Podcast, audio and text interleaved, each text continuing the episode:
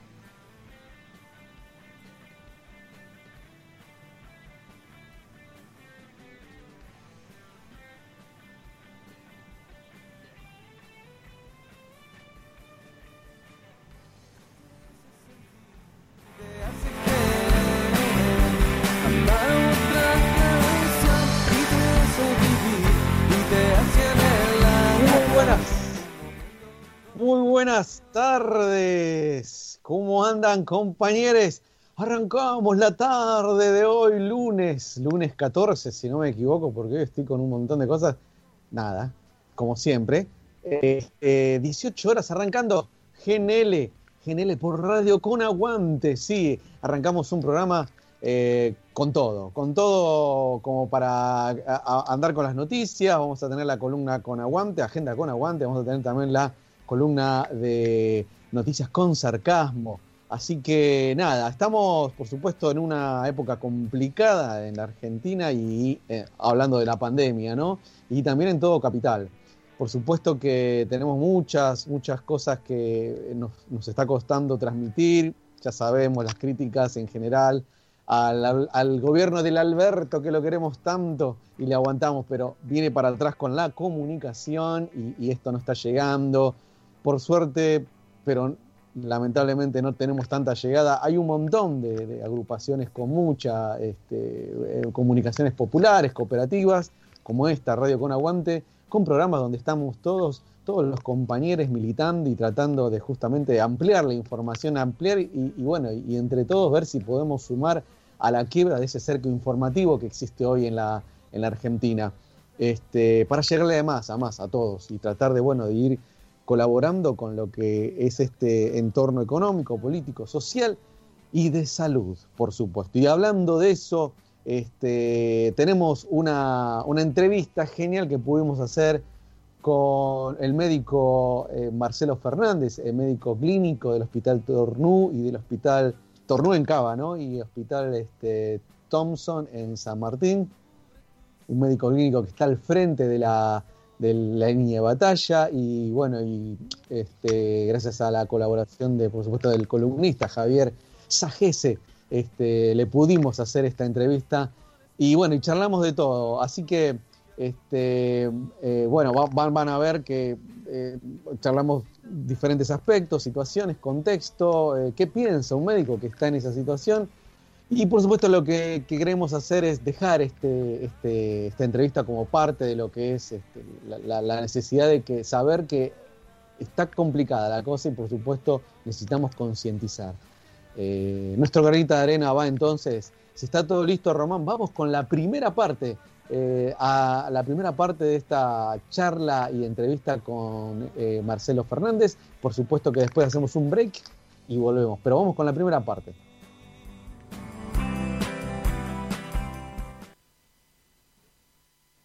¿Qué tal, compañeros? Volvemos a la agenda con Aguante en vivo por Radio Con Aguante desde el programa GNL. Estamos ya con la columna de Javier Sajese y, por supuesto, hoy tenemos un invitado en vivo. Javi.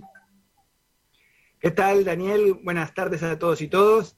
Eh, estamos acá con el doctor Marcelo Fernández, que es médico eh, del Hospital Diego Thompson de la provincia de Buenos Aires, San Martín, y también médico de guardia del Hospital Tornú, también ex, ex residente de un hospital de la, de la capital. Buenas tardes, ¿cómo andás? Hola, ¿qué tal? Buenas tardes, ¿cómo andan? ¿Bien? ¿Cómo anda Marcelo? Bien. Acá, bueno Estamos en, este programa tratando de, bueno, de tratar de ver qué es lo que está pasando justamente con este tema de la pandemia y la situación en Argentina. Y lo que nos interesa quizás saber, este, como para comenzar, este, eh, cómo está la situación actual, cómo, cómo vemos eh, hoy en día y, qué podría pasar dentro de unos días, que siempre es lo que se está este, como en situación de, de, temor por lo que puede venir. Mira, yo eh, te hablo porque estoy, estamos ahí al pie del cañón, digamos, en los dos lados, ¿no? Y la verdad que en los últimos meses, digamos dos meses, mes, sí, en los últimos dos meses empezó a crecer este, en forma logarítmica, te diría, la cantidad de casos de, COVID tanto acá en Capital. Hemos, eh, el número de pacientes que recibimos en la guardia eh, del Tornú ha aumentado, eso que el Tornú no es un hospital, digamos, de, los más grandes, pero bueno, este, se ha visto un aumento de la demanda tanto en las unidades de febriles, que es donde van los pacientes más leves, como en la guardia, que es los que recibimos nosotros, eh, que son los pacientes un poco más sintomáticos, más complicados, con factores de riesgo, ¿sí? Eh, y en tanto la internación, que eso te puedo hablar también por provincia, eh, la cantidad de casos ha crecido en forma importante. Este, Esto es en ciudad lo que estás mencionando, principalmente. Estoy mencionando en ciudad y estoy mencionando también en provincia. En provincia también los casos, como te decía, la internación en, en provincia también, que yo hago internación, también ha crecido también en, este tiempo, ¿no es cierto? Eh, es mucho la, cantidad de pacientes que, se mueven con esta patología, ¿no? Que ha ocupado el rol central de, todo, ¿no? De todo el sistema de salud. No hay distinción en este momento. La situación es complicada en ambos lados, tanto con urbano como capitán. Sí, eh, quería preguntarte eh, cuál sería el estado del equipo de salud desde lo anímico, desde las la cantidad de, elementos que tienen, desde la, posibilidad de tratamientos. Eh, en cuanto a los elementos de protección, eh, tanto eh, no hay tanto problema en los elementos de protección personal, no hay tantos problemas en ninguno de los dos lados. Lo que sí hay un gran desgaste, un gran desgaste realmente y ahora es manifiesto en todo el personal de salud, enfermeros, eh, bueno, médicos, eh, personal de limpieza, camilleros, todos los personales vinculados a, salud, eh, hay un gran desgaste, un gran agotamiento, ha habido muchos contagios, muchos contagios en el personal, tanto en capital como en provincia. Eso también lleva a que el personal se vea disminuido ¿sí? Y bueno, y para los que van eh, quedando es un esfuerzo mucho mayor, ¿no es cierto? Eso coincidiendo con el aumento franco de los casos, eh, la verdad que, está complicado. Está complicado. como un de botella, ¿no? Porque frente a la falta de personal, la, exigencia de más atención es, terrible, el, estrés. Eh, eso te lleva a estresarte, como vos bien decís, y el estrés eh, a veces y el cansancio te lleva a veces en tus medidas de protección a cometer a veces cierto error, ¿no? Porque eh, eh, tanto personal de enfermería, tanto nosotros, tanto como yo te dije, camilleros, todos los que estamos involucrados en, salud, estamos ya con un agotamiento manifiesto. Y eso te puede llevar a cometer ciertas eh, errores, por decirlo, y bueno, eh, un error con esta enfermedad te lleva a, inevitablemente terminar contagiado debido a la alta transmisibilidad que tiene, ¿no? Sí, eso te iba a preguntar. eso está, o sea, está expuesto incluso el profesional en este caso a estar eh, cometiendo errores. ¿Cómo, ¿Cómo se enfrenta a eso? ¿Cómo tratan de, de sobrellevar? Porque es un alto grado de presión. Y mirá, mirá, vos podés estar eh, en, vos podés estar totalmente eh, con, las medidas y el equipo adecuado, ¿sí? Pero de todas maneras, eh, el estrés, como vos dijiste, el cansancio, la falta a veces de, personal suficiente, inevitablemente te, saca concentración y, y, te puede llevar a cometer errores. Tenés que estar lo más concentrado posible eh, y bueno, pero a veces es una tarea que hace difícil. Pasa el tiempo, crecen los casos, eh, tenemos, como ya te dije, medio me repito, pero tenemos mucho personal contagiado. Eh, entonces, bueno, es como un, círculo que a veces es difícil este, manejarlo. Una preguntita. con respecto al nuevo protocolo que teóricamente aprobó en Capital este, de, digamos, los últimos momentos de los pacientes de, para poder tener acceso a la familia. ¿Cómo lo ves vos? ¿Es posible, digamos, sin riesgo para la familia que, visite a ese paciente?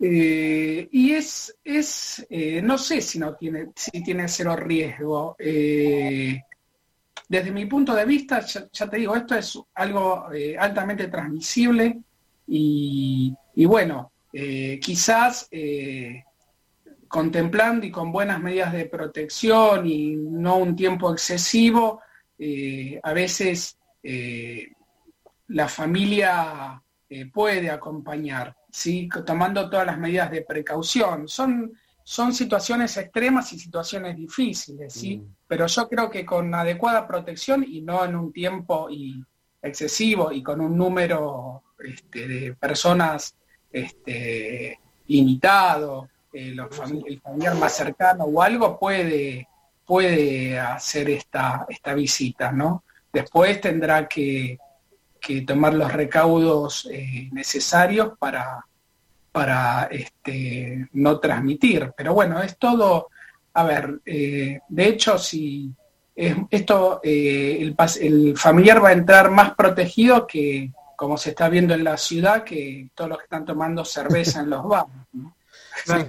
Por ahí te iba a preguntar justamente, ¿cómo ven vos y, todos los que te rodean? Este, quizás sabemos que el enojo está, pero ¿cómo ves esta de la, de la falta de conciencia social, la falta de cuidado? porque después cuando entran ahí, y obviamente ustedes lo saben, este, es otro mundo y hay que estar enfermo, hay que pasar por eso. ¿Cómo lo toman ustedes? Nosotros eh, creo que lo que comentamos en general es que creo que fue una medida eh, justo eh, que estamos en la curva ascendente, porque lo de la meseta está demostrado y bueno, y hay números. Este, que no existe tal meseta por ahora, ¿sí? Los casos, como yo te digo, y se ve en la práctica diaria, están creciendo. Y yo creo que uno ve todo esto como, como no sé si falta de concientización, eh, un mensaje eh, que no, un doble mensaje que se parte desde quien tiene la autoridad, este, o sea, por un lado acompañar ciertas medidas y por otro vas liberando. Eh, entonces, todo eso la gente se va a agarrar de, ese doble mensaje, va a relajarse y bueno, y después empiezan a aumentar los casos, ¿no? Yo creo que no fue una medida eh, acorde al momento en que estamos de la pandemia, ¿no? Quizá esto se podría haber demorado un poco más. En el caso de ciudad te referís, ¿no? Principalmente. Ciudad fundamentalmente porque fue la que más liberó, provincia no liberó tanto. Ciudad sí, ciudad eh, prácticamente vos vas por la calle y la diferencia es que eh, la mayoría usa barbijo, y te digo la mayoría porque ya he visto gente sin barbijo, ¿no? Pero la mayoría usa barbijo. Eh, prácticamente es una vida normal. Sí, lo que decían, lo que decían algunos este, medios eh, es que digamos, hay cierto negacionismo de parte de, la población, que es lógico, pero que el mensaje de decir, bueno, les agradecemos que están cumpliendo bien y que están haciendo todas las cosas bien, es contradictorio, porque es evidente que no se está este, haciendo el 100%, por lo menos un porcentaje de la, sociedad está incumpliendo francamente. Entonces, sí. es lo que más o menos en lo que vos decís es lo que yo traté de, manifestar, ¿no? El doble mensaje, ¿no? El doble mensaje y la gente se relaja, lógico, uno va a buscar siempre eh, lo que te dé más libertad, entre comillas, o, y no tomás la dimensión, no, la real dimensión de lo que puede pasar, porque está bien, la gente joven, eh, gracias a Dios, es la que menos complicaciones tiene, pero esa gente es un vector transmisor, mm. esa gente tiene padres, tiene abuelos, tiene tíos, tiene familiares, tiene vecinos, tiene gente mayor, que les puede llegar a hacer una, a presentar un cuadro muy grave, ¿no? Entonces, eh, no se toma real dimensión y hay como eh, una falta de conciencia hacia el otro, me parece, ¿no? Es, un eh, poco la atribución a, bueno, no sé si vos lo obtenés esa mirada o pensás que también hay un poco de eso, que es la, la, ideología, ¿no? Esa, esa, posición ideológica que hay en la sociedad que crea un sentido común que es este, justamente lo que nos lleva a esto, porque si no nos explica esa, como decía Javi, el negacionismo, la irracionalidad, viste en algunos casos que van a quemar barbijos, que se manifiestan, que vas y están en los bares eh, no, no hay mucha explicación, sino por ese lado, me parece. Sí, sí. Eh, es, eh, qué sé yo, es una sociedad, pasa en todo el mundo, ¿no? Pero es una sociedad que, que a veces no tiene conciencia individualista o se piensa que no le va a tocar. Eh, me parece que no, como yo te digo, no tiene, eh, no hay un sentido solidario, un sentido de conciencia de lo que, de lo que hay que hacer para tratar de, frenar esto, ¿no? O sea, no es que te están pidiendo un sacrificio eh, para siempre. creo que no, no hay real eh, sentido, eh, real dimensión de lo que estamos viviendo y un poco de falta de solidaridad. ¿eh? Me parece que desde yo hago lo que quiero, bueno, se ven los, como vos dijiste, los que queman los barbijos, yo soy libre, hago lo que quiero. Está bien, vos haces lo que quieras, pero vos tenés, vos vivís con otros seres, digamos, con otra gente. Entonces, no podés ser siempre mirarte vos el ombligo y, escapar a que vos vivís en una sociedad justamente eh, que compartís cosas y, no es solo el individualismo y a mí no me interesa usar barbijo, quemo el barbijo, o me voy a tal lado, o, y sin protección, me voy a tomar una cerveza, me voy al parque a, a correr, qué sé yo, es, me parece eh, es una falta de conciencia de, lo, solidario, de, de, que vivís en una sociedad. Este, es, creo que es el individualismo fomentado a la máxima potencia. ¿no? Entonces, bueno, eso, eso se ve y eso eh, se ve en la cantidad de casos que van aumentando, se ve en las internaciones, se ven las atenciones de guardia, se ve, es real, eso es real, es lo que te dicen que no, eh, como en las primeras marchas había alguien que decía, yo fui al hospital y no había nadie. Y bueno, habrá sido el hospital equivocado, porque el hospital ya viene desde hace un tiempo y, y eso que te muestran de las terapias, que lo toman como una referencia, eh, es cierto, es cierto, las terapias están saturadas, las terapias están saturadas. Eh, y los pacientes que entran a terapia no es que están dos días y se van, son pacientes que como promedio tienen 15, 20 días, algunos más. En las camas de terapia se ocupan y cuando se ocupan, se ocupan por un tiempo promedio de 15 días si todo, todo marcha bien. ¿sí? Llegan a YouTube las sesiones en red, un lugar con los artistas de tu generación. Sesiones en red, nuevos sonidos. La buena lectura ilumina. Hola, soy Lionel Stiglitz. Los invito a conocer mi libro El colapso del capital sobre las principales conclusiones de la obra cumbre de Marx para entender los fundamentos científicos de la crisis internacional y las características de la era que estamos viviendo. Ya no existe el capitalismo en tanto sistema de libre competencia y libertad de empresa, sino la dictadura de los monopolios y el capital financiero que promueven la guerra, el saqueo y el fascismo para defender su ganancia privada. Ediciones SICUS. Libros para una cultura de la integración. sicus.org.ar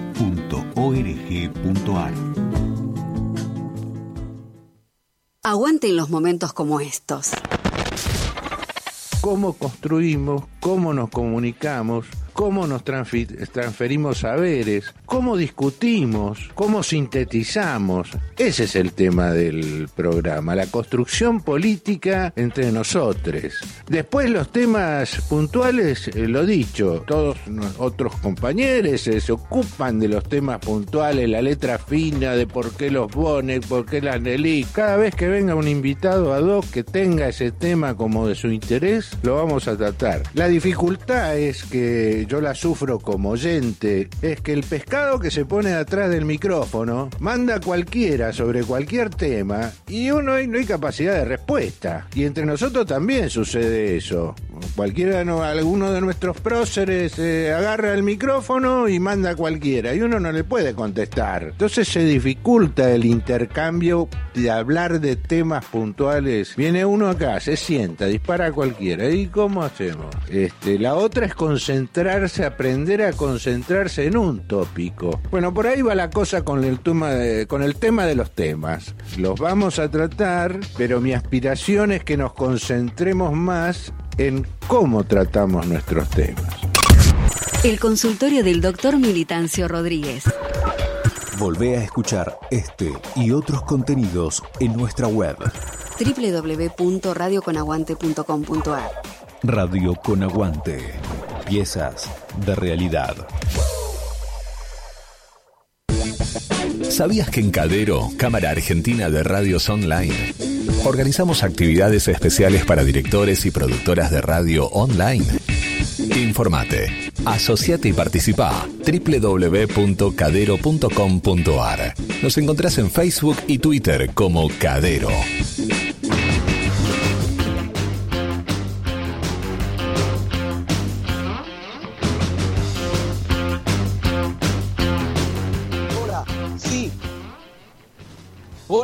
A esta segunda parte de Columna con Aguante. Estamos escuchando a Marcelo Fernández, médico clínico que está al frente de, la de batalla, en el frente de batalla, perdón, en los hospitales eh, eh, Thompson del municipio de San Martín y eh, el Tornut, acá en Cava. Este, por supuesto, en esta charla genial que estuvimos espléndida, pudimos indagar con Javier Sajese, el columnista de Agenda con Aguante, para enterarnos de todo lo que ocurre eh, y todo lo que está pasando detrás ¿no? de lo que es este, el frente de batalla, los médicos, el espacio, el ambiente, el hospital. Así que seguimos entonces, Román, vamos con la segunda parte.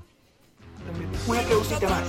¿El Thompson este, está en alguno de los protocolos de los tratamientos por plasma o solo el inmune o algún, alguno de esos tratamientos que están buscando antes de la vacuna? El Thompson, sí, el Thompson eh, sobre todo en la terapia del Thompson, que nosotros en piso eh, no tuvimos mucho, mucha experiencia, tuvimos eh, un par de pacientes sí, eh, con, con, plasma, sí, pasamos plasma, y ahora vamos a entrar en el protocolo de, de suero equino. Mm. Lleva a cabo la, la, Universidad de San Martín, este, así que vamos a entrar ahí, sí. Ah, hay un buen panorama en términos ¿no? de, de respuestas o investigaciones que de a poco en Argentina, de la propia Argentina, van dando como una cierta esperanza, ¿no? Supongo que en, el ambiente científico, en los médicos, sobre tratamientos. Sí, sí. sí, sí, sí, sí, seguro. Eso, digamos que tiene un trasfondo que es impulsado desde el Estado, ¿no? Ya el hecho de que pasar de... Recordemos que hace nueve meses atrás no teníamos ni Ministerio de Salud, ¿no? Este, y, mm, y los y los científicos, bueno, y el CONICET estaba casi desguazado. Eso, eh, lo mismo que el Malbrán, si bien todavía sigue habiendo muchas falencias, pero bueno, se, intenta, se intentó eh, dar eh, empuje, dar sostén de alguna manera económico y todo, como para que se desarrolle y empiece a desarrollarse todo este tipo de investigaciones, ¿no? que es fundamental porque es un bien para que va a ser para nosotros, va a ser para, para todo el mundo y, es, y a partir de ahí se pueden este, negociar un montón de cosas, ¿no? Se pueden implementar un montón de cosas, de, las vacunas, de, del suelo equino, mientras tanto, del plasma de convaleciente, que ya hay trabajos que ya demuestran su efectividad, eh, trabajos internacionales, ¿no? Que ya demuestran que es efectivo realmente. Así que eh, eso le da un gran panorama a Argentina, ¿no es cierto? Eh, todo eso impulsado desde el Estado, ¿no? Desde un Estado presente. Exactamente. Sí, se dio, eh, nos dimos cuenta de que hubo muchos reflejos, digamos, enseguida hubo una reacción muy importante desde Ciencia y Tecnología, del CONICET, de todos los investigadores, este, que estaban a lo mejor investigando otra temática, pero eh, buscaron cómo orientar sus investigaciones hacia este, la temática para poder, digamos, poner un mejor barbijo, este, hacer un, una... Los test rápidos. Eh, fue, increíble eso. Sí. Claro, cómo se ve que falta comunicar esto de las de, que las decisiones políticas nos atraviesan, nos afectan en algún punto. Todo esto, más allá de errores o, críticas que se le puede hacer al gobierno actual, que nada es perfecto, esto sí o sí este, no hubiese ocurrido si no hubiese sido, y, y, ahora se ve, justamente en este contexto, se ve de una manera este, manifiesta, ¿no? Muy, muy evidente. Y sí, sí, la verdad que más allá de, de, cualquier ideología, digamos, ¿no? si el Estado en estos casos no está presente, eh, fijémonos lo que pasa en los países eh, en los cuales eh, no tienen ni siquiera, y creo que no estar mintiendo, porque hasta hace un tiempo era así, no ni siquiera tienen Ministerio de Salud. Fíjense, tal como Colombia, fíjense lo que pasa con la medicina en Estados Unidos. Mm en, que es casi toda medicina privada o, con seguro, que si no tenés un seguro no podés ni costearte un... Los estudios que hoy se hacen acá, que eso no lo reconoce... A ver, eso a veces nosotros acá damos por sentado que, bueno, vas al hospital, te hacen el hisopado, te sacan sangre. Eh, natural. Y todo es eh, a costa del Estado, digamos, ¿no es cierto? Que está bien, si vos vas eh, a otros países que yo te digo, Colombia, Estados Unidos, otro país, vos eso lo tenés que costear por tus medios. Y si no tenés los medios, y sonaste. Porque es así, eso a veces no, no se hace hincapié en eso. Es lo mismo que todas las investigaciones que se hacen. A veces no, no se hace hincapié en eso. Entonces, yo creo que hay que, eso hay que darlo a conocer, ¿sí? porque uno lo toma ya como algo sentado ¿sí? Como algo que, bueno, va, si voy al hospital, me atiendo. De todas maneras, bueno, los hospitales este, que a veces son maltratados por, por el- la sociedad en general, ¿no? Que dice, "Y no voy a un hospital porque me voy a la prepa. Bueno, eso ya es otro punto de discusión, ¿no?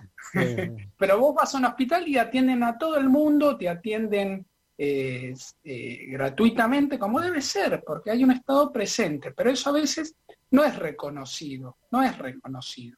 Y realmente eh, hay que reconocerlo porque si estás viviendo en otro lado o, o en otros países no, este, que a veces los toman como referente o como modelo, eh, no podrías ni hacer ni la mitad de lo que se hace acá.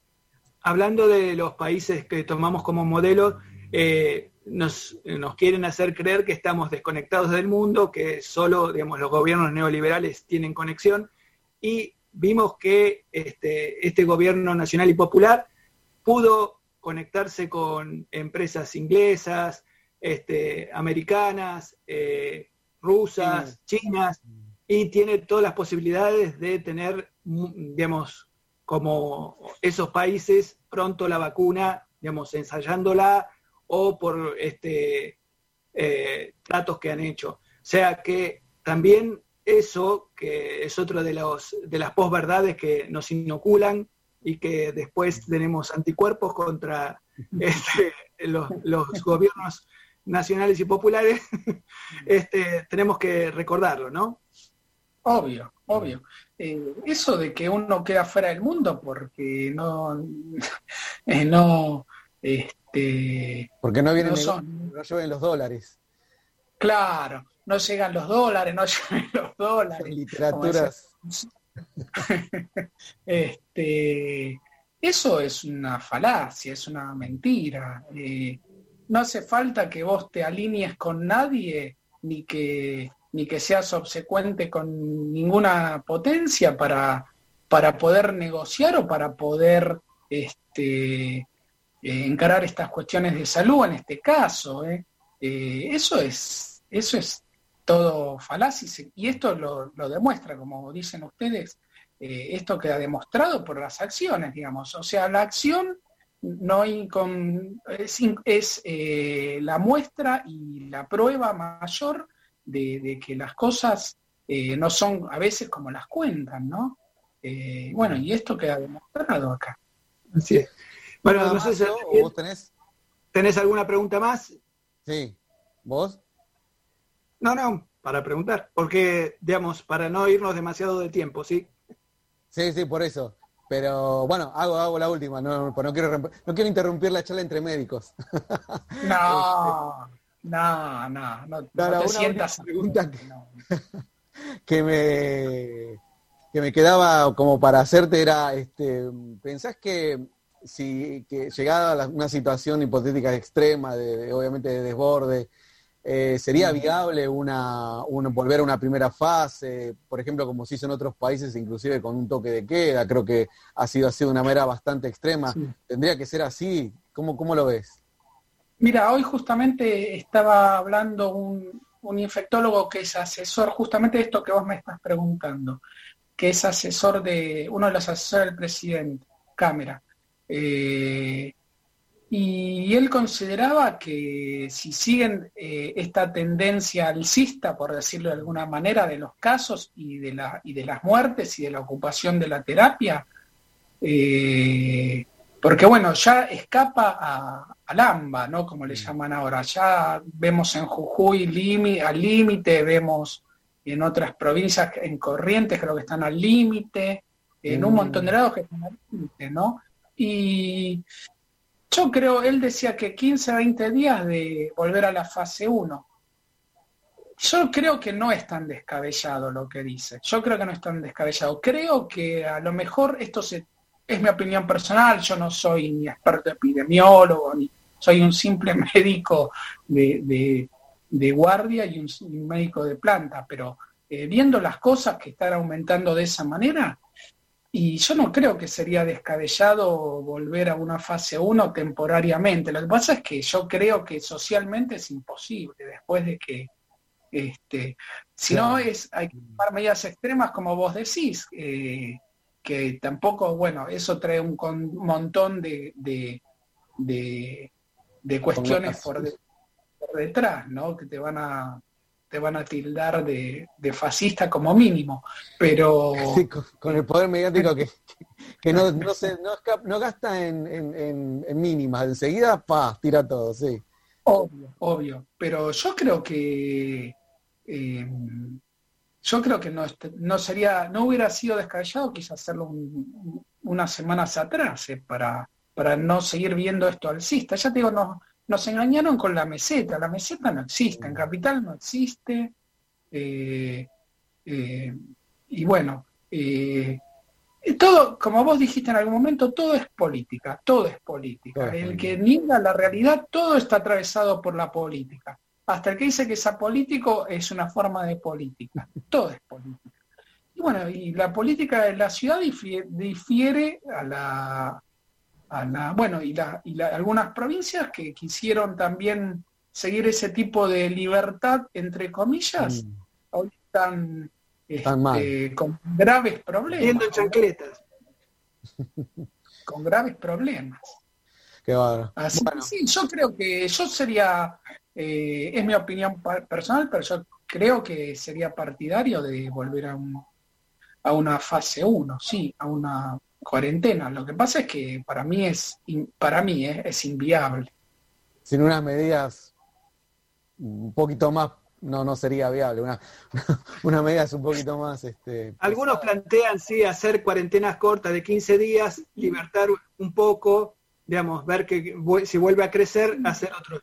Este, se dijo desde un principio, después se, nos Ah, olvidamos y dejaron eh, la cosa ir a su pero eh, yo me acuerdo los primeros días que digamos, uno salía a sacar la basura y con cuidado porque a ver si no te veía nadie, digamos, ese miedo que hubo al principio ya no lo hay, salvo quizás este, si se ve que y se crece mucho los muertos, que está creciendo porque ya Mm, todos sí. los días hay 250 muertos, si uno ¿Sabes piensa- quién ve que se cuida más? Perdón, Javier, ¿sabes quién veo que se cuida más?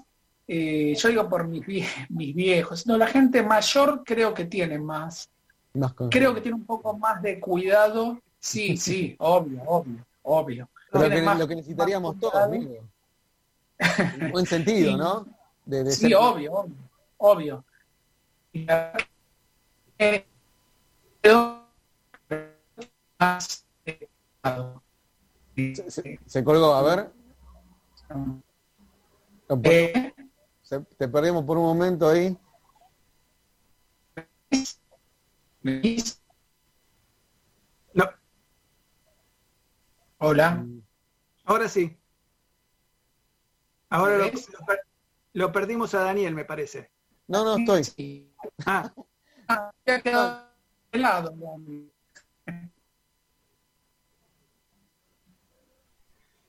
Bueno, ¿Estamos todavía? Porque parece que lo, lo- lo perdimos, Javi, o no?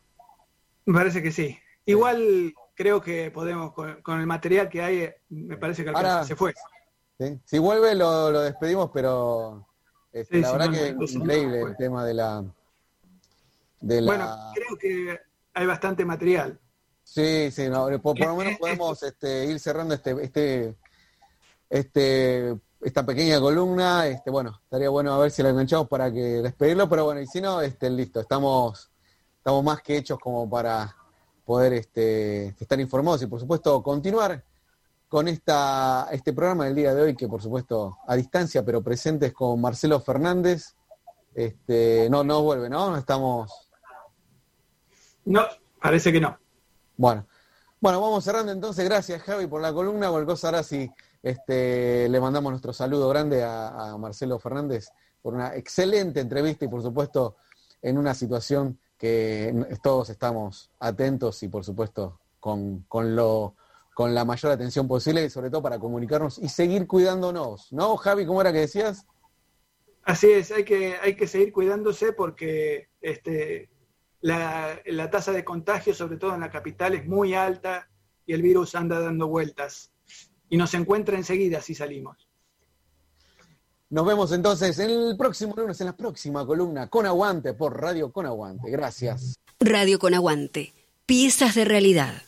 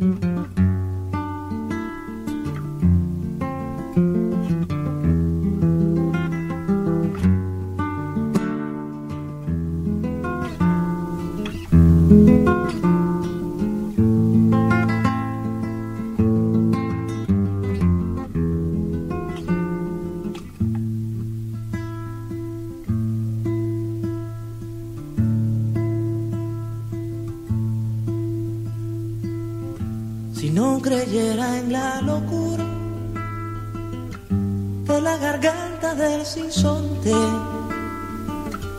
si no creyera que en el monte se esconde el trino y la pavura, si no creyera en la balanza, en la razón del equilibrio, si no creyera en el delirio, si no creyera en la esperanza, si no creyera en lo que agencio, si no creyera en mi camino, si no creyera en mi sonido,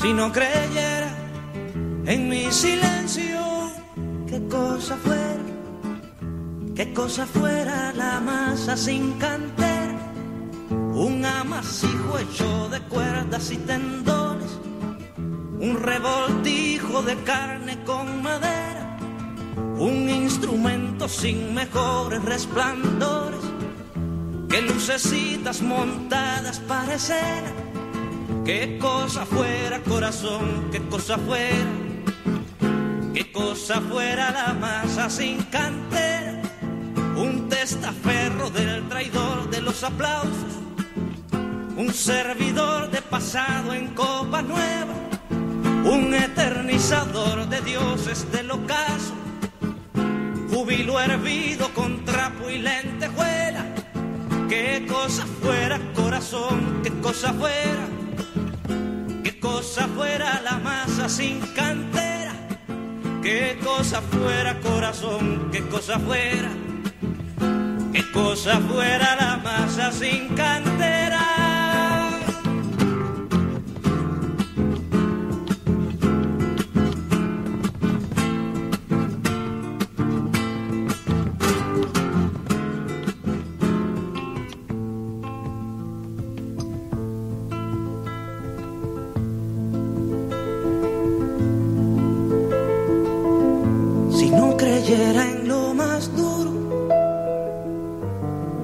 Creyera en el deseo,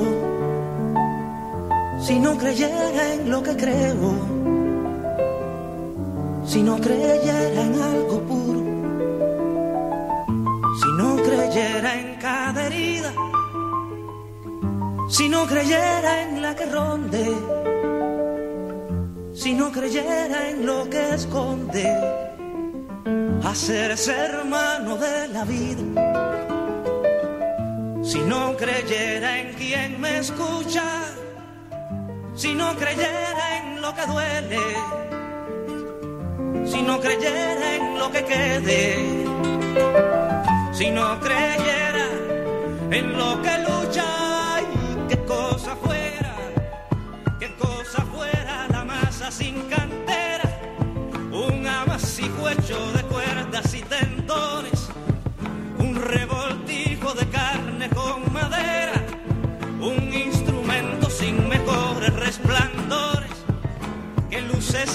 montadas para escena, qué cosa fuera corazón, qué cosa fuera, qué cosa fuera la masa sin cantera, un testaferro del traidor de los aplausos, un servidor de pasado en copa nueva, qué cosa fuera corazón, qué cosa fuera, qué cosa fuera la masa sin cantera, dioses del ocaso, júbilo hervido con trapo y lentejuela, qué cosa fuera corazón, qué cosa fuera, qué cosa fuera la masa sin cantera, qué cosa fuera corazón, qué cosa fuera, qué cosa fuera la masa sin cantera.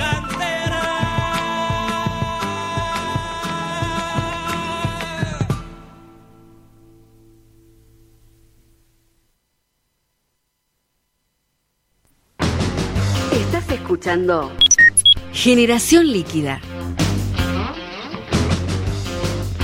¿Qué tal, compañeros? Volvemos, volvemos a esta eh, final casi del segundo bloque de GNL, GNL, nuestro programa, nuestro programa de ya hace tres eh, casi cuatro años este, en el aire, ¿por dónde? Por Radio Con Aguante, en la nueva generación de radios online. Acabamos de terminar de escuchar eh, la entrevista que le hicimos a Marcelo Fernández, este, eh, muy linda, por supuesto, con todo lo que nos comentó, eh, angustiante y triste, pero tratamos no, no de por lo menos ver- verle la vuelta al lado positivo, creo que había cosas como para repensar, ¿no? Lo importante de todo esto es reflexionar y creo que con Marcelo pudimos, junto con Javi, Javier Sajese, tratar de, bueno, de buscarle esta, esta forma, ¿no? De, de ver, ¿y qué más, no? ¿Y qué más sigue y qué más podemos hacer? Pero bueno, Así que en breve ya estamos con la siguiente parte del programa, pero bueno, vamos a, ir cerrando este bloque eh, de, información sobre Cava con un- una leve nota de color. El destape, el destape salió. Mauricio Macri publicó un panfleto destituyente en el diario La Nación. Pocos días después de la sublevación policial, el que el expresidente no repudió, realizó acusaciones gravísimas que prepararon el terreno para mayores acciones desestabilizadoras. Eh, al igual que en los prolegómenos de los golpes a Irigoyen y Perón, la derecha nacional viene acusando al gobierno de no respetar la constitución, de tener un comportamiento autoritario y de violar las libertades individuales. En boca de, de en boca de leguaraces como Fernando Iglesias, Alfredo Casero o los terraplanistas que se manifiestan en el obelisco, puede sonar risueño en palabras que el expresidente Mauricio Macri tiene el tenor de una amenaza. La mejor excusa para voltear a un gobierno es hacerlo en nombre de las instituciones. Se ve que se ha levantado inspirado, me encantaron los memes que hubo al comienzo, porque el, este, este Twitter que apareció, eh, apareció, a, apareció a las este, 7 de la mañana, una cosa poco creíble de, de- del expresidente. Por supuesto hay que respetar las investiduras que ahora ya no tiene, pero le van a quedar para toda la vida, le va- van a quedar en la vida de los, de los argentinos como el peor presidente de la historia. Bueno, leemos brevemente para ir cerrando. Dice, las autoridades al frente del Poder Ejecutivo Nacional vienen desplegando una serie de medidas que consisten en el ataque sistemático y permanente a nuestra Constitución. Para poder gobernar sin límites, violentan la ley fundamental de la nación, que es la encargada de garantizar la protección de nuestros derechos básicos y libertades individuales frente a cualquier intento de abuso de poder por parte de las autoridades es gracioso porque, claro, él este le está criticando, por supuesto, no hace falta que lo profundice mucho, ya creo que la, mayoría lo sabe, pero quizá alguno que todavía no lo conoce en profundidad se está quejando y está acusando de, de, abuso de poder, ¿no? de, gobernar sin límites, que violentan la ley fundamental de la nación, a algo que él ya hizo. es, es eso lo, lo interesante, pero claro, a nosotros nos causa gracia porque podemos ver la contradicción en su mismo discurso, pero recordemos que el, público a quien se dirige, que son sus votantes, se maneja solamente con el aquí y el ahora. E- Es el gran logro de la educación neoliberal, ¿no? En tiempos de neoliberalismo de auge, ya en los 90 y todo lo que ya sabemos, que vamos a retomar al final del programa, seguramente, si nos da el tiempo, eh, algo que tiene que ver con esa crisis educativa y que justamente hubo atisbos hace poco con la reta, con querer introducir una nueva escuela secundaria en el cual, si bien la idea estaba mixada con un par de ejes modernos que son buenos, son eh, interesantes, pero por supuesto se alejaban en el fondo, ¿no? Y sobre todo en los últimos años, en, el cual quise imponer esta cosa de, de mezclar el mercado, ¿no? La- el trabajo en empresas gratis eh, eh, con la educación. Bueno, pero todo eso ha generado una, mi generación en algún punto y, la generación millennial, lo siento por los millennials, despolitizada, desestructurada, eh, en, el peor de, sea, en el peor de los sentidos, porque las estructuras no son buenas, pero, pero depende de cómo, porque uno necesita organizarse, estructurar una idea, un pensamiento, cómo lo haces con crítica, con conciencia crítica, y bueno, y a eso se dirige, porque no, no reflexiona sobre lo que, inclusive, yo qué sé, no lo que pasó hace 20, 50 años atrás, estamos hablando de hace cuatro años atrás. Imagínense, yo creo que hasta a, los medios de comunicación están jugando de- de hablarle a un público que desconoce la historia de hace una semana. Bueno, todo eso lo ha logrado este sistema capitalista, eh, eh, explotador y destructor del, mundo en todos sus sentidos, y que quiere este lector que de pronto hablarte como si él fuera ahora, el, como le decía su amigo Luis Majul, este, el eh, Mandela, ¿no? El, el Mandela. Bueno, estamos en un mundo donde ha sido nominado por un sector de derecha, de, mm, se me fue el nombre de la agrupación, ha sido nominado al premio Nobel Trump, o sea que bueno, eh, ya está, ¿no? Estamos en un mundo creado a imagen y, y a sombra para que, que el sistema funcione todavía, pero la mayoría no es así, la mayoría de, los que queremos un mundo mejor vamos a poder modificar. Así que vamos al corte, al corte de- de- de cambio de bloque, Román, vamos con el tema en la ruta perdedora y volvemos con más GNL por Radio Con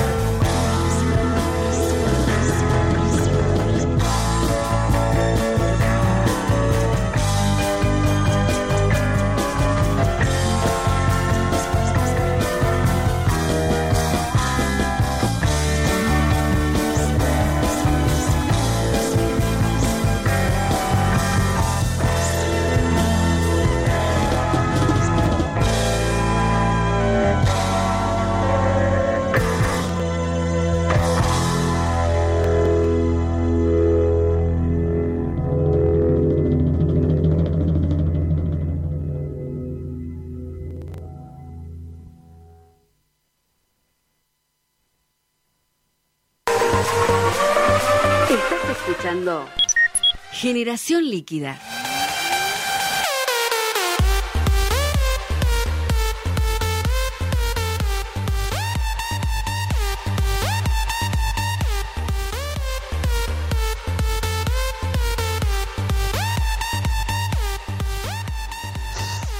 Volvemos. ¿Cómo andan? Volvemos al tercer bloque, con por supuesto con esta cortina de anticipo. Y ya estamos, ya estamos en Noticias con Sarcasmo de la mano del compañero Pirincho. o, o mejor conocido como, como Luis, el rebelde sin causa. ¿Cómo estás, Luis? Pirincho, arrancamos. Acá, acá estamos, acá estamos este, intentando informar a la gente de la realidad de lo que sucede en la República Argentina. ¿Qué nos tiene para hoy, señor? Porque evidentemente hay mucha tela que, cortar. Eh, sí, la verdad que nosotros este, estuvimos intentando sintetizar las cosas que pasan porque, bueno, el tiempo de un flash es breve. Por lo tanto, hemos sintetizado las noticias en las, pequeñas que tenemos hoy para informar. Genial, genial, eh, Pirincho. Entonces, a ver, arrancamos con la metralleta informativa, según decía, no sé si se acuerda de ese dicho, de Noticias con Sarcamo. Perfecto. Bueno, hola a los oyentes. Comenzamos aquí Noticias con Sarcasmo. COVID-19. Fuentes de información cercanas.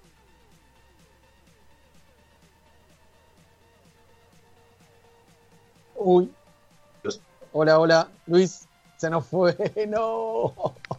Justo que se nos tildó. Hoy me parece que el otro día nos pasó también. Hola, Luis. Se nos fue, se nos fue.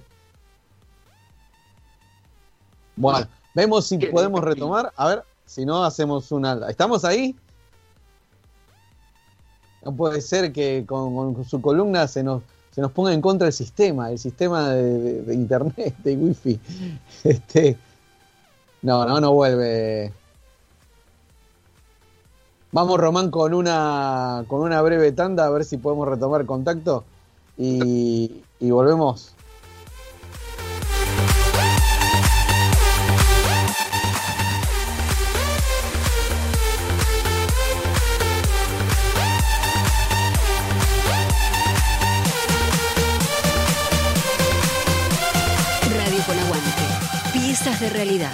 Línea de oyentes. 2080-0045. Eh, vamos a hablar con ella, con Jessica Bernardú, que es la presidenta de la Cámara Argentina de Radio. Nos dimos cuenta que había un montón de radialistas que tenían la- las mismas necesidades que nosotros, las mismas dudas, las mismas certezas también de que queríamos que queremos trabajar en las radios online. Y ahí conocimos a Leo Rocha, por ejemplo, del X23, uno de los socios fundadores. Y, bueno, ahí eh, tuvimos el apoyo de algunas cámaras también de colegas, Capif, Caper y demás. Por una cosa a otra nos fue llevando la formalización de ese espacio. Y bueno, ahí conocimos muchísimos radialistas, por ejemplo, Marco eh, Delgado de Radio Con Aguante, y fuimos armando toda nuestra red de trabajo, que era juntar justamente la pasión de cada uno de nosotros para, para ampliar, digamos, también las voces en diferentes puntos del país. Locura y realidad. Sábados, 16 a 18. Radio con aguante. Piezas de realidad. Radio con Aguante. Piezas de realidad. No vinimos a inventar nada. A inventar nada. Vinimos Vinimos a cambiarlo todo. Radio con Aguante. Piezas de realidad. El SMS, Ya fue. el GIF, Ya fue. la fotito, Ya fue. el mensaje de voz. Es para nosotros. 11 26 999 574. El WhatsApp del Aguante. 1126 999 574. Ese es para nosotros. Comunicate. Escucha, recorta, compartí. Búscanos en Radio CUT FM. Escucha, re- re- recorta, Compartí. Radiocut.fm. La plataforma sonora que nos mantiene las 24 horas inmortalizados. Inmortalizado. Radio con Aguante. Piezas de realidad. Llegan a YouTube las sesiones en red, un lugar con los artistas de tu generación. Sesiones en red, nuevos sonidos. Chisel, Bizzle, and Mr. Dazzlington, Islington, Qslander.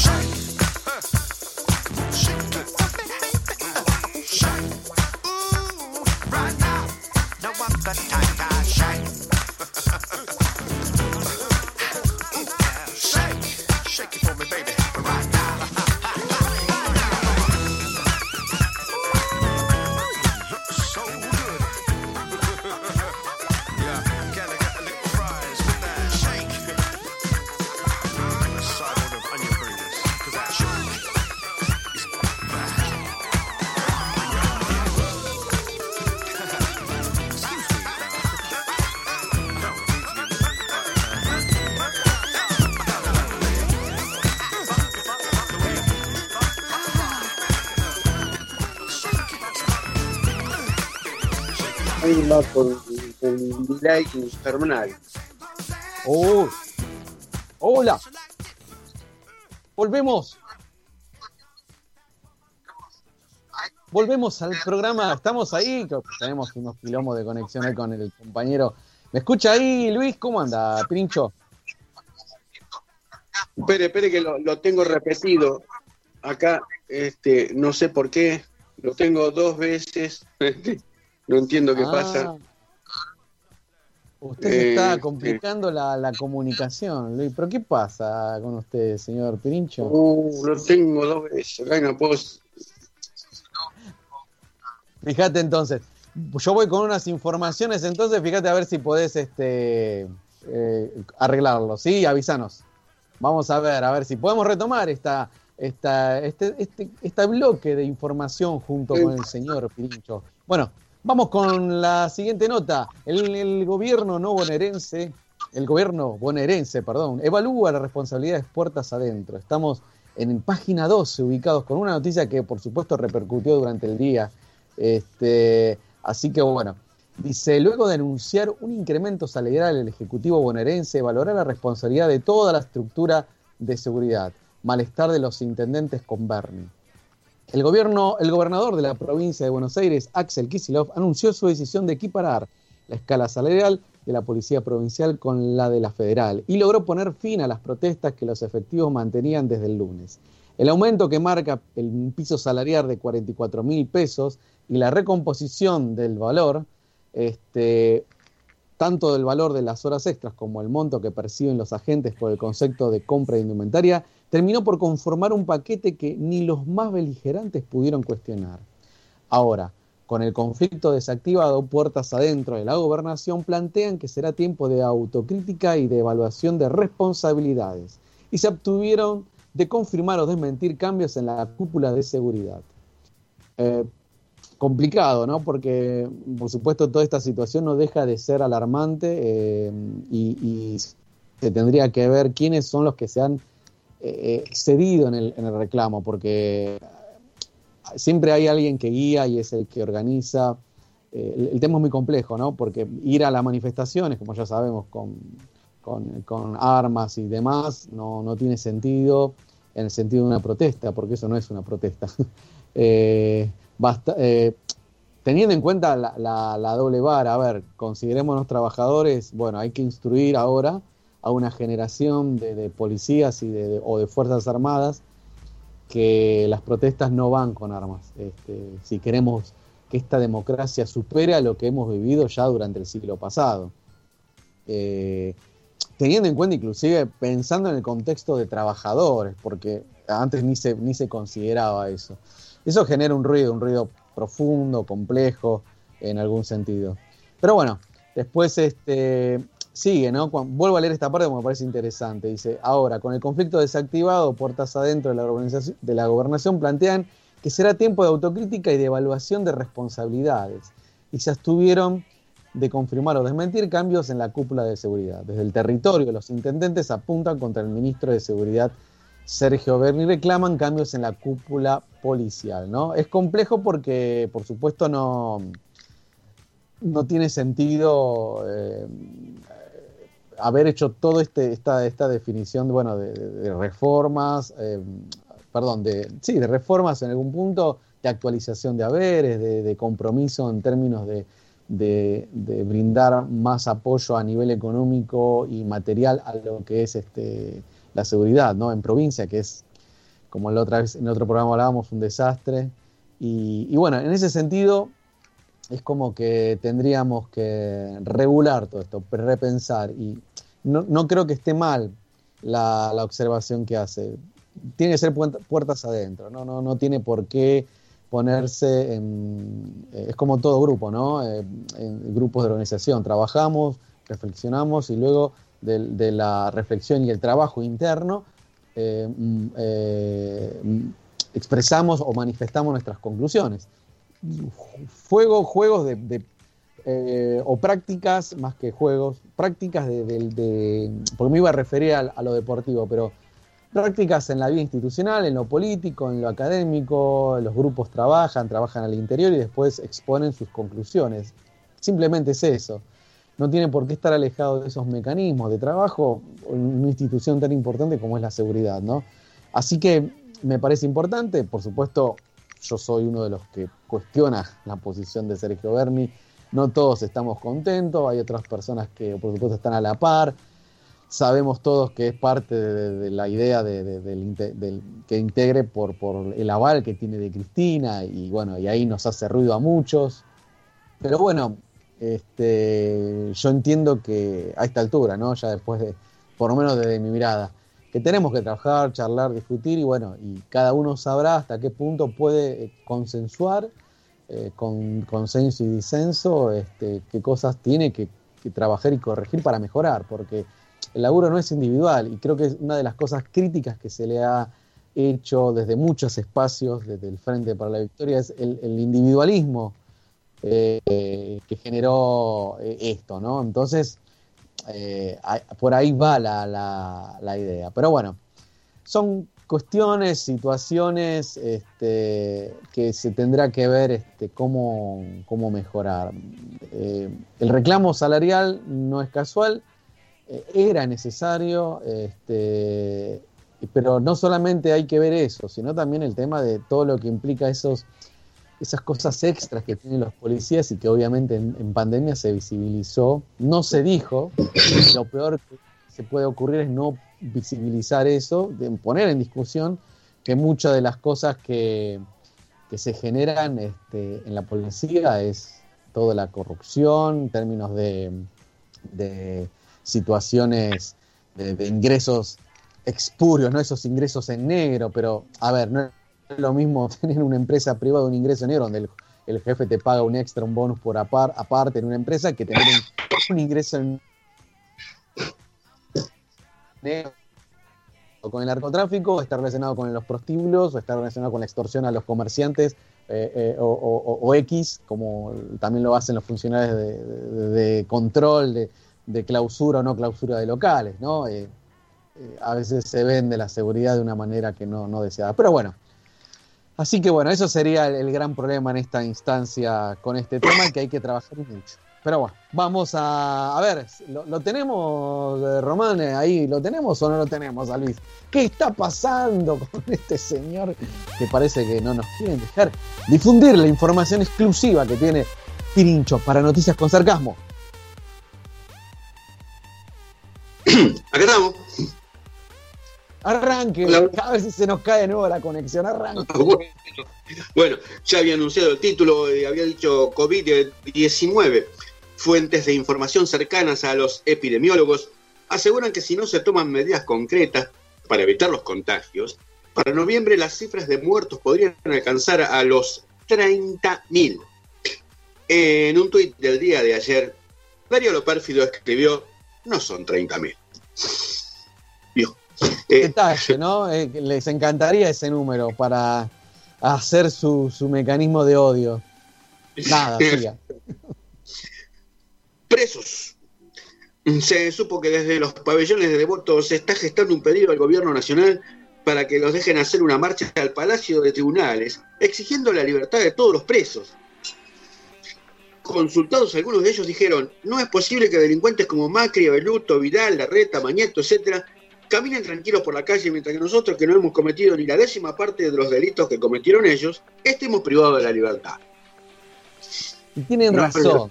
No, no, me parece que no es tan ilógico. Bueno, en fin, ¿qué vas? Lamentablemente no. Es un mundo al revés este. Es como que tienen razón. tendrían razón. Bien, sí, sí. Bueno, eh, se supo en una, de una conversación privada de Horacio que Luis Majul estaría por difundir. En dicha conversación, Horacito habría expresado, ¿por qué me van a sacar por decreto el 1% que Mauricio me dio por decreto? Para dárselo ¿Por al comunista de que van a, a, a laburar esos negros, que van a laburar esos negros cabeza, dijo, así se expresó. Acá en la Capi tenemos muchas piletas secas que hacer y ahora que se viene el verano, más.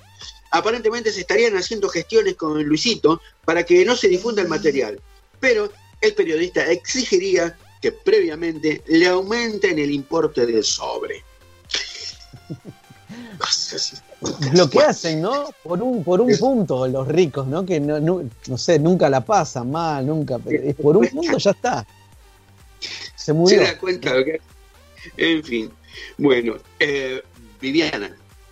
Luego de que Guiñaski y se burlara de Guado de Pedro por su tartamudez y se expandiera la imagen del gordo lechoso por toda la red, Viviana Canosa en un ataque de celos buscó a alguien con alguna dificultad en la adicción. Le sugirieron a algún expresidente argentino, pero Vivi todavía no pudo encontrar cuál es. Vio. No, no, no lo, no lo. ¿Se dará cuenta de lo que es tan obvio? Este, y, y eso que es una intelectual importante. Los intelectuales de derecha de actuales la rompen. Están. Pero bueno. Eh, policiales. Fuentes bien informadas nos dicen que las policías de las diferentes provincias estarían por pedir que se sume al sueldo la plata que cobran en negro. Si se legaliza la venta de droga, la escoma, los mercados chinos, los vendedores ambulantes, los abonos de los negocios de prostitución, etcétera, sería como blanquear el sueldo de estas fuerzas. Para, una idea. Justo lo que hablábamos recién, ¿no? Que esta es. Es para, es para nada, para decir no puede ser este país. Pero sigamos. Y por último, último momento. Mauricio Macri dijo estar preocupado por la destrucción que el gobierno está realizando en su país. Estamos intentando averiguar qué medidas tomó Donald Trump para preocuparlo de esta forma. Con esto nos despedimos del Zoom de noticias de Noticias con acá, obviamente. Obviamente, menos mal. Logramos, por supuesto. Gracias, Luis. Nos vemos el próximo lunes para otro resumen de noticias con sarcasmo. Y por supuesto, ¿por dónde? Por Radio con Aguante. Vamos entonces. Vamos con el tema Bébete el mar. Eh, y ya volvemos con más GNL por Radio con Aguante. Nos vemos. rizada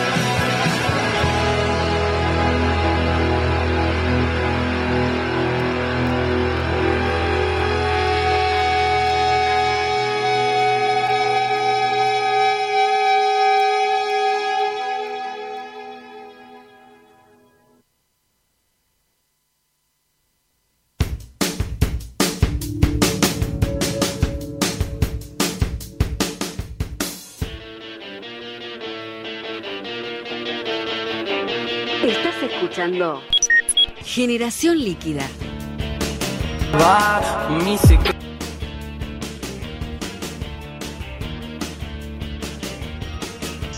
Compañeros. ¿Cómo andan? Estamos, seguimos en este último bloque del programa Generación Líquida, GNL, por Radio Con Aguante. Por supuesto, y los invito a buscarnos en las redes sociales, en Facebook, en Instagram, eh, también eh, videos de YouTube de prensa y difusión, videos de prensa y difusión y por supuesto la radio. Siempre busquen la transmisión online que está en la página web de Radio Con Aguante y también el Facebook de eh, Radio Con Aguante. Tenemos todos los medios para comenzar a transformarnos y ayornarnos con las nuevas formas de comunicación que por supuesto ahora están más a disposición. Inclusive creo que hasta en los autos nuevos ya tienen todo, no hace falta tener este, solamente escuchas de radios eh, de aire, sino que también ya tienen conectividad y pueden escucharnos online en donde sea. Eh, por supuesto, estamos siempre militando y generando conciencia social, porque este programa este año lo que tiene el, tiene el objetivo de trabajar justamente en enfrentar al odio con conciencia social. Estamos en una época terrible, terrible, compañeros. Este, ¿Y quién pensaba, no? Que podríamos llegar a, a este, a este momento. ¿Quién, yo que creo que en los 90 no hubiese imaginado que, que siendo adolescente o, joven ya de veintipico de años, pensar que en el 2020 este, el mundo se iba a quebrar.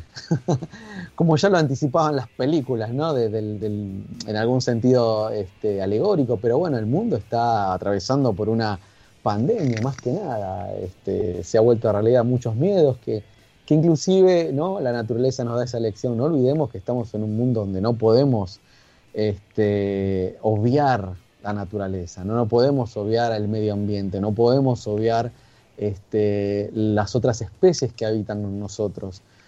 Y como sabemos y como muchos médicos dicen, es implacable, ¿no? Este, cuando están las reacciones, genera esto, no, no, no, no, se distingue ideología acá. Este, Pedro Can lo dice muchas veces en las entrevistas que le hacen, no se distingue ideología. El virus ataca y, y, y como quizá cuesta a mucha gente, sobre todo a los anticuarentena, negacionistas por excelencia, eh, esta idea de que no, no se entiende que el mundo está girando en el sentido metafórico, ¿no? Está cambiando y, y está trastocando todos nuestros vínculos por no haberlo cuidado al planeta. Este, y esa es la contradicción, ¿no? Haber generado tanto desarrollo, tanta tecnología, que inclusive la tecnología se podría haber utilizado para cuidarnos y, estamos destruyendo nuestro medio ambiente, nuestro mundo. Bueno, es una advertencia. Eh, el panorama no es favorable, según especialistas, filósofos o científicos, para el futuro. O sea que es un buen momento para reflexionar, o que por lo menos las nuevas generaciones tengan conciencia de que no tienen que hacer lo, estupidez que hemos hecho durante estos, pongámosle un parámetro, dentro, de estos casi 200 años de, de capitalismo destructor, ¿no? destructivo de la humanidad, de, nosotros mismos. Eh, pero bueno, arrancamos entonces con esta, esta último bloque, vamos a dividirlo en dos, por supuesto, y vamos a arrancar con un, un tema que veníamos a, por supuesto, a, siempre a charlar, que tratamos de generar algún tipo de, reseña reflexiva en, términos artísticos. Estamos en el bloque de culturas con aguante y, y hoy nos vamos a hablar sobre un texto, eh, un texto que me llegó, me acuerdo, en los años del profesorado, que era opción de lectura. En ese momento no lo leí, elegí otro texto creo que estaba ese libro, estaba Bicicleta, de un escritor uruguayo, si mal no recuerdo, y estaba eh, Isabel Allende eh, con un... Ay, y se me fue el nombre de ese texto de Isabel Allende, que es muy, muy, lindo también. Todo tiene que ver, obviamente, con el tema de, contextos de represión, de militarismo, y, hay un texto que es el que vamos a, hacer una breve charla ahora, que es Hay unos tipos abajo, de Antonio Dalmaceto. Un libro que en realidad, y voy a contar un poquito la historia, viene de, este, primero de un guion, no es, no es un libro en sí. Yo cuando me lo presentaron en el profesorado, eh, era un libro. Me dijeron, bueno, tenés estos textos para leer, listo. Y, y me acuerdo que eh, me llamó la atención, eh, pero no, no lo había terminado de leer. Y hace un par de años comencé a retomar lecturas. Vieron que una vez dice, bueno, a ver esos libros que no leí. Y, y hace unos meses, unos un mes, dos meses, lo volví a, volví a chocarme con este texto, pero no por el texto, sino por este, la película y no tenía configurada bien la idea de cómo era texto o película. Entonces me puse a investigar, como siempre trato de vincular este, literatura con cine, cine, literatura y reflexiones en torno a eso. Bueno, me encontré con que la película que fue estrenada en 1985 por el cineasta Rafael Filip, Fil, Filippelli, perdón, Filippelli, este, es un guion, un guion que le pidió eh, a Antonio Dalmaceto sobre este tema y, se ve que él tenía escrito, el que no conoce a Antonio Dalmaceto los invito a buscar, a googlearlo, es, un actor que, se destaca por cuentos, pero acá hay un guion, también hay una novela por ahí, novelas dando vuelta, eh, muy interesantes, son autores que quizá de esta, que es necesario comenzar a, a poner a, a, a releer, ¿no? a ofrecer. Este, sobre todo cuando hablan de la época de la dictadura y cosas que necesitamos recuperar, ¿no? Eh, en la memoria, en memoria colectiva, ya que tanto se anda hablando ahora, que se está discutiendo si podemos caer en una dictadura, impensado.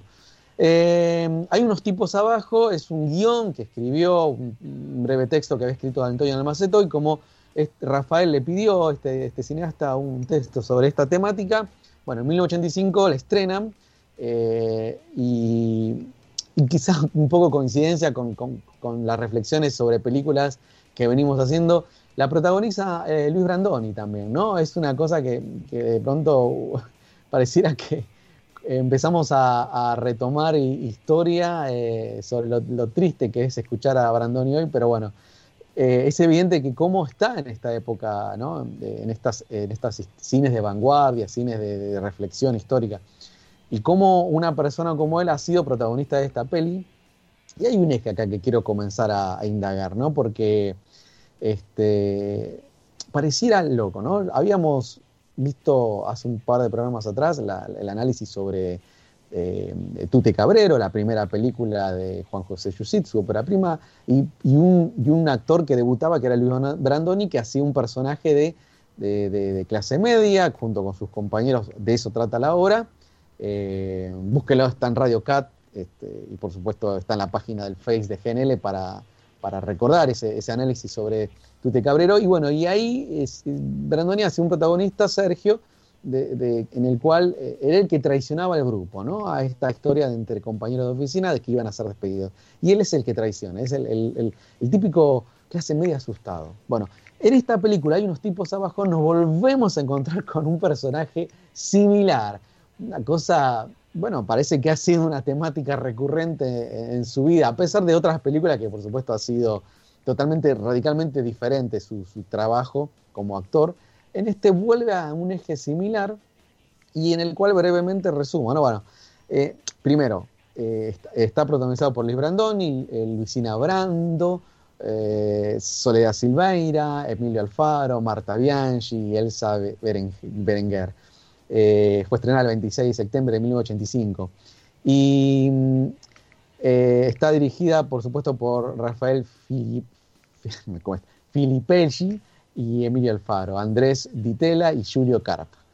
Eh, bueno, este obviamente fue adaptado, hay unas diferencias con el texto, yo les recomiendo leer el texto porque eh, tiene otra, hace unos ejes interesantes que de pronto en la película, como está adaptado, no lo toma del texto. Entonces es interesante ver el texto original. Yo ahora voy a hacer quizá alguna, alguna mención de, una diferencia que me pareció mucho mejor el texto que el libro. Pero bueno. Eh, pero ojo, no, no desmerece la película porque justamente en ese cambio puso en evidencia algo también que es muy interesante. Pero bueno, no nos adelantemos, vamos, porque me prolongo hablando y esto no da para hablar tanto. Eh, vamos con la historia. La historia en sí este, refleja el miedo, que es el eje de lo que me interesa hablar eh, sobre esta película, el miedo, el miedo en dictadura, el miedo en el que un periodista, que es Luis Brandoni, eh, que no, no, no era militante, no era un tipo que se comprometía políticamente en sus textos, sino que farándula de temas deportivos. Y en plena dictadura, en pleno, en, en 1978 está ubicada la historia porque esto transcurre entre un sábado y un domingo, o, un viernes, sábado, domingo, que es donde se da la final del Mundial. Argentina había ganado a Perú, ese 5-0 creo que era, soy re malo con el fútbol, Eh, y venía de para hacer la final el domingo. Entonces comienza el tema este sábado en el cual este, una, una- novia, una pareja eventual que él tiene, este, que se llama Ana, si mal no recuerdo, que es la que por supuesto frecuenta y, comienza la historia, bueno, con un, con un temor. Una persona que vive sola en el microcentro y tiene este temor de que, bueno, Ana le dice, hay dos tipos abajo, ¿no? En un momento de la charla de que ellos se encuentran y, bueno, estaba, comienza a construir Antonio Dalmaceto, me voy a enfocar un poquito en el texto, eh, no en el guion, eh, y se construye un ambiente muy interesante de opresión, de, por supuesto de lo que se veía en esa época, el ambiente, cómo se sentía.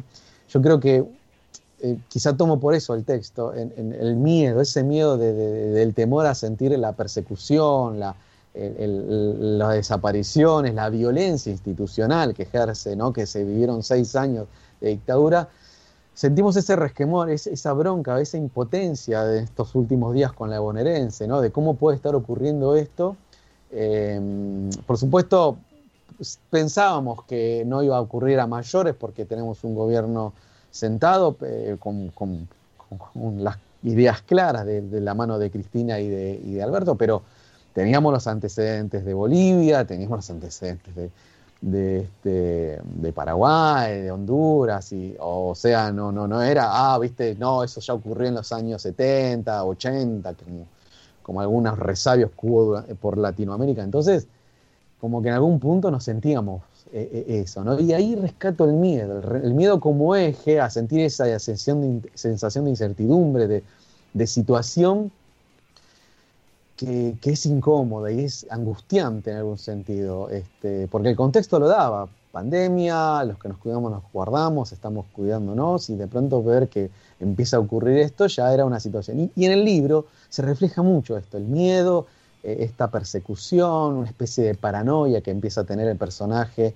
este, de Luis Brandoni y, y comienza, bueno, este, a, a construir ¿no? este, una, una persecución interna que él tiene, pero que se empieza a ver reflejada en el exterior, ¿no? De, hay dos tipos abajo, hay personas que van y se intercambian, que están en un auto, este, este personaje Luis Brandoni recorre varios lugares, va, eh, hay todo un periplo de situaciones que me parecen que, recrea la película, la recrea, que, está, que está- es muy interesante.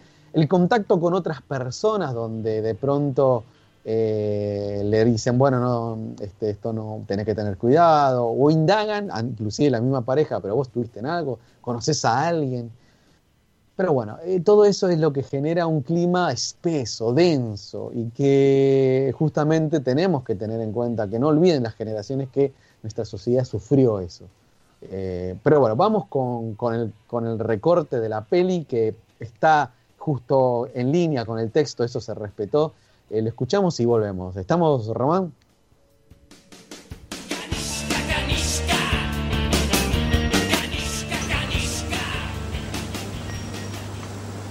Che, ¿y vos qué andas haciendo por acá a estas horas? no, salí medio disparado del departamento y me vine para acá, para la casa de Ana. Y decidí venir a saludarlos. ¿Pero qué pasó? ¿Algún problema? ¿Mm? No, nada serio. Ah. Aparecieron unos tipos en la cuadra de mi casa, estuvieron toda la tarde ahí. Evidentemente están vigilando a alguien. Yo me puse medio intranquilo y salí a tomar aire. ¿Qué clase de tipos? Vos ya sabés. ¿En un coche? Mm. Primero en un coche. Después el coche desapareció. Y aparecieron otros tipos en la esquina. Pero, ¿vos pensás que podrían estar ahí por vos? No, por favor. Si de algo estoy seguro, es que no están ahí por mí. Pero, vos no tenés ningún problema, ningún antecedente. Nunca estuviste metido en nada. No, por eso te digo que si de algo estoy seguro es que no están ahí por mí. Bueno, entonces quédate tranquilo. No pasa nada. Sí, yo estoy tranquilo. Pero viste cómo es, ¿no? Pero la presencia de esos tipos te pone un poco nervioso. ¿Sacaste alguna nota comprometida o algo así? Para nada. Ustedes saben lo que yo escribo. ¿Y la revista? Tampoco. Ah, entonces no tenés de qué preocuparte. No. Yo creo que no.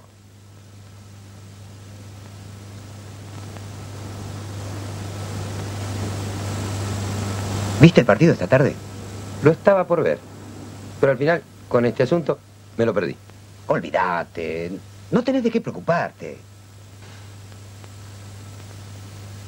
Yo también pienso que no debe preocuparse.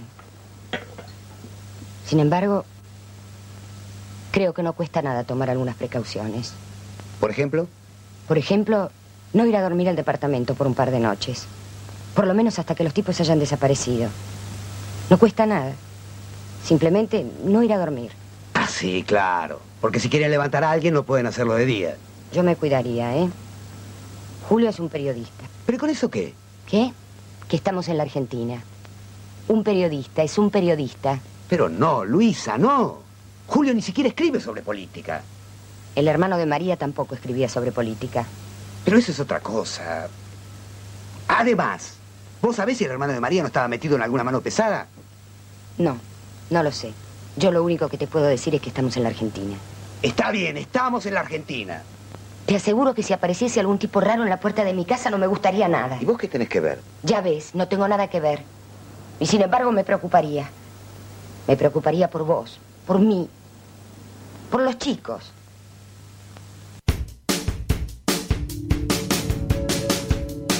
Estás escuchando Generación Líquida. Bien, volvemos entonces. En este fragmento, bueno, podemos ver cómo este, se mezclan un montón de cosas, ¿no? Hay como una especie de, intercambio donde se, cruzan diferentes miradas. Por un lado, esto del no te metas, este, sálvese quien pueda, eh, todas construcciones eh, de pensamiento en torno al miedo, que es lo que hace que, que se logre la opresión, ¿no? que la opresión tenga éxito. En ese sentido es donde el texto, y en este caso en la peli se refleja muy bien, este, cómo, cómo se construye esto, ¿no? Esto que es muy, muy interno de una sociedad golpeada como es la Argentina durante esta época y que todavía está, ¿no? Yo digo, a pesar de todo, a pesar de que ya hasta yo mismo no he vivido este, conscientemente, porque yo en 78 tenía tres años, este, todavía está en, el, en, el, en, el, en lo que es el ADN ¿no? de nuestra Argentina. Y, y esto es- no es, no es raro que lo piensen ciertas personas, o que lo escuchemos entre nosotros, entre, nuestros conocidos. Y, y esto también de, de ser periodista, ¿no? que, que- que marcó mucho en, nuestra Argentina con desaparecidos este, como Rodolfo Walsh y tantos otros, o escritores y músicos. Y bueno, todo eso es lo que a mí me parece que, que genera eh, una reflexión en torno a esto, ¿no? Cómo tenemos la necesidad de ver, de recordar esto, de, esta película que de pronto eh, eh, puede llegar a, a- servirnos como un bagaje cultural en el cual debemos rever, debemos remitir, leer el texto, este, y que sea tenido en cuenta para las nuevas generaciones es como que nos puede ayudar a, a pensar que esto nunca más, ¿no? Esa es la, la- mirada. Eh, uno lo ve muy superficial, cuando eh, lee el texto inclusive ve que no hay mucho, mucho como para eh, decir, pero acá no hay ni acción, no hay, no, hay persecución. Y, y la psicología, que es lo que, es decir, no se, no se habla de muertos, ni de que secuestraron, ni que acribillaron, no se toca nada extremo, pero qué interesante es ver que de pronto el texto se mete en la profundidad de la psiquis humana, que de pronto ve cómo este miedo se construye y cómo es ahora, en esta época, la, forma de dominación, ¿no? de opresión sobre nosotros. Lo están haciendo de nuevo. Los modos han cambiado, pero el objetivo es el mismo. Eh, el golpe es el, el objetivo. Eh, no hay que olvidar eso. Destaco para cerrar esta reflexión con este texto eh, dos variantes que tiene el texto en relación a la película. Una es que en el texto, este, cuando él se va a dormir eh, a un lugar, porque él después inclusive de esta conversación entiende que bueno, no vaya a dormir a su casa, ya lo venía pensando, eh, es la lógica, ¿no? Irse unos días de su casa, de su, espacio. Hay una diferencia ahí en la peli. En la peli va por otro lado, se encuentra con alguien más eh, que no está en el libro, en el, texto de Dalmaceto. Y a mí me pareció muy interesante el, giro que le hace para dar una vuelta, ¿no? Inclusive agrega un encuentro amoroso, eh, hay algo interesante, refleja un tema de género, se los recomiendo que lo vean, que lo vean, perdón, eh, para los que no han, no han visto esta película, la han pasado por arriba, véanla, hay algo interesante, ahí aparece Soledad Silveira, eh, interesante en el sentido inclusive una mirada eh, muy, muy abierta en algún punto, muy de deconstrucción de género, bueno, véanla esa parte. Y por otro lado, en el texto sí, va por otro lado, va todavía inclusive en, la profundidad de la angustia del personaje, en el cual él no va, no se encuentra con nadie y termina durmiendo en otro lado, en, este, en un hotel. Y ahí hay otra mirada, y hay otra profundidad de la angustia y de esta cosa que también tiene eh, este personaje que es un personaje de- del, del- miedo, de- de- del que no está pensando en sí mismo y no en el otro, pero este, a la vez eh, refleja un poquito ese, sector social de clase media, ¿no? donde yo no hice nada. Bueno, indaga por otro lado el texto, es muy crítico con eso, me parece que es- en eso es muy interesante el texto para que ustedes vean este, cómo de diferentes puntos de vista hay algo que, cambia, no desmerece ni el, ni fin ni el texto, pero en algún punto me quedo con el texto yo, en algún sentido. Así que nada, los invito a ver ese, ese film y a leer el texto, que no es muy extenso, es un breve, un breve relato, una pequeña novela, podríamos decir. Este, y rescatar este autor que es muy interesante, tiene otros libros, por supuesto, muy, muy lindos, sobre todo los cuentos, que inclusive son muy actuales, así que eh, le- les recomiendo la lectura de Antonio Almaceto. Dentro de la línea de estos autores que en algún momento hemos tocado en, algunos primeros programas de GNL, tenemos a Guillermo Sacomano, eh, excelente, hemos hablado de la lengua del malón puntualmente, hemos hecho un análisis en algún momento, busquen en Radio Cats eh, o CUT, eh, Juan José Saer, este, Respiración Artificial, si mal no recuerdo, librazo, eh, Martín Coan, por supuesto, eh, Laura Alcoba, eh, La Casa de los Conejos, Laura Alcoba, otro texto en dictadura, pero terrible, muy interesante, que de pronto si quieren pueden pa- para hacer un paralelismo con Infancia clandestina, van por ahí, este, eh, no son iguales, pero tienen una relación por el tema de la infancia. Eh, y Félix Brusone. Pero bueno, nada, data, data como para mantenernos en esta época de cuarentena y por supuesto a los que nos cuidamos o trabajamos de casa podemos liberarnos, ver estas películas, leer estos libros. Así que cerramos esta parte, vamos ahora rápidamente, cerramos la parte literaria, reflexiva, fílmica, de todo le ponemos, generación líquida, ahí va todo. Este, de Culturas con Aguante, vamos ahora a un breve texto como para ya ir en los últimos minutos del programa de hoy. Eh, le estoy debiendo Paulo Freire, lo voy a dejar, me parece, de nuevo eh, para la próxima semana y sí, no voy a buscar, porque tenía como varias reflexiones acumuladas y bueno, eh, porque tiene que ver con la educación, con la educación y es algo que de pronto tenemos que rever la educación, tenemos que comenzar a pensar y hay algo que me parece muy interesante en términos de, la educación que eh, tenemos que estar atentos. Y es un reclamo importante al gobierno nacional ahora que hay un gobierno que piensa en el otro, que piensa en, en las futuras generaciones, que la educación, y es un buen momento, este contexto de pandemia, para revertir, para, re- para transformar y, y en el buen sentido proponer nuevas formas de educación. Yo lamenté mucho cuando se fue Adriana Prugros, porque tenía esa mirada, tiene esa mirada, por supuesto, este, sobre revolucionar la educación, la transformación en la educación.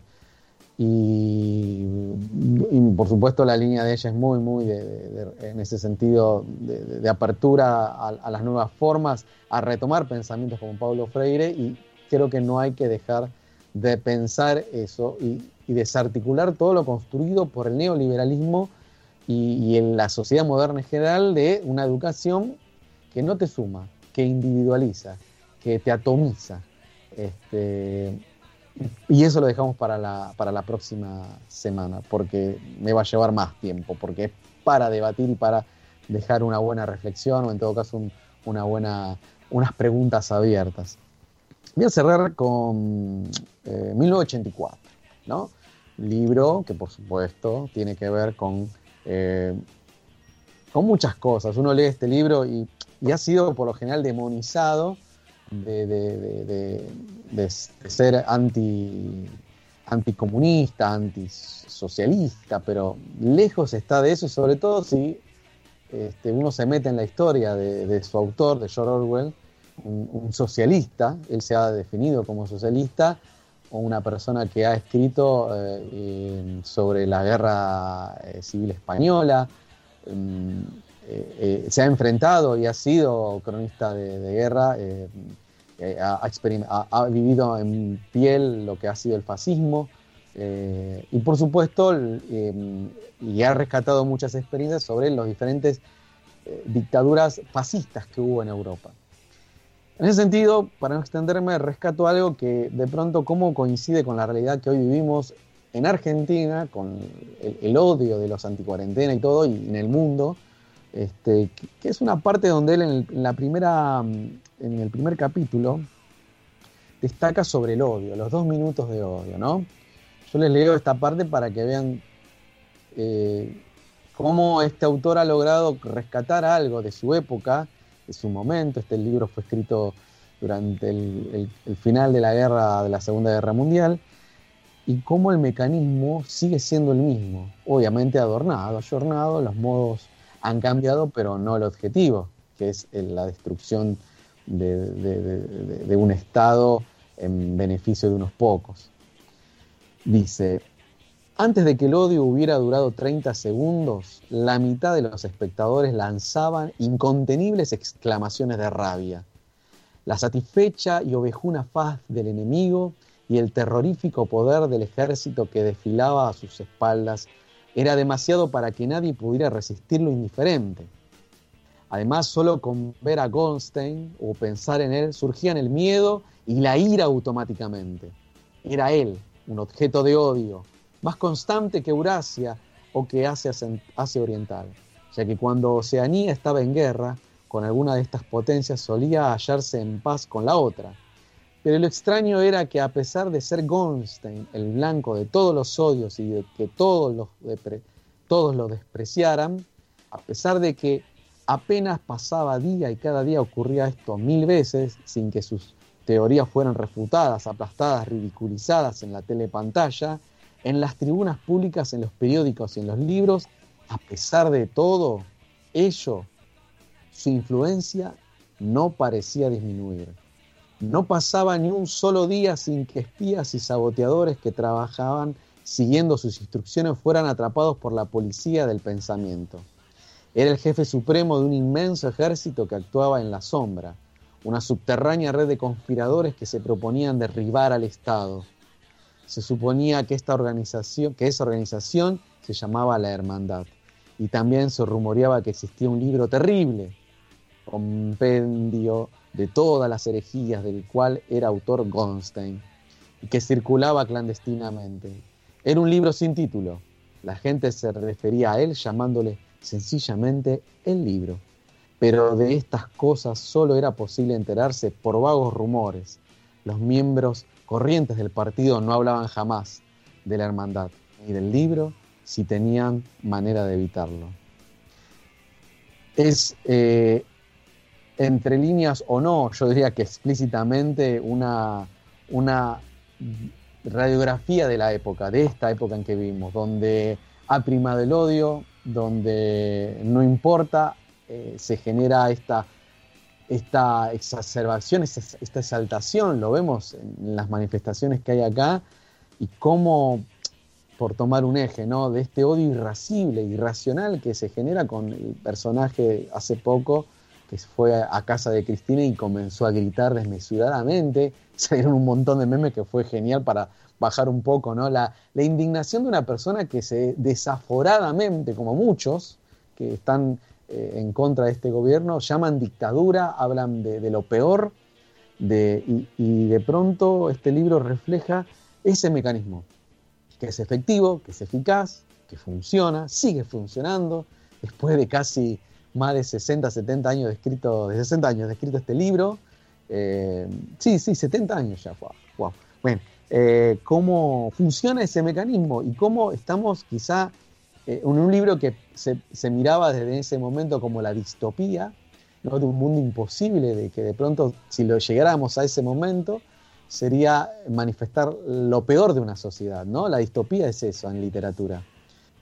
Y evidentemente, como ya se ha dicho en pandemia, eh, han, exaltado todas las características humanas, ¿no? Y por supuesto se han polarizado. Y ha salido lo peor de la sociedad y lo mejor de la sociedad.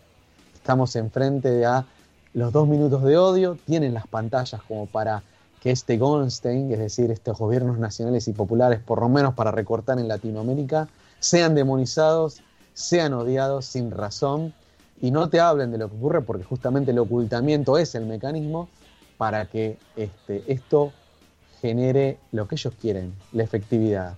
que de pronto haya un golpe, haya una violencia y se naturaliza.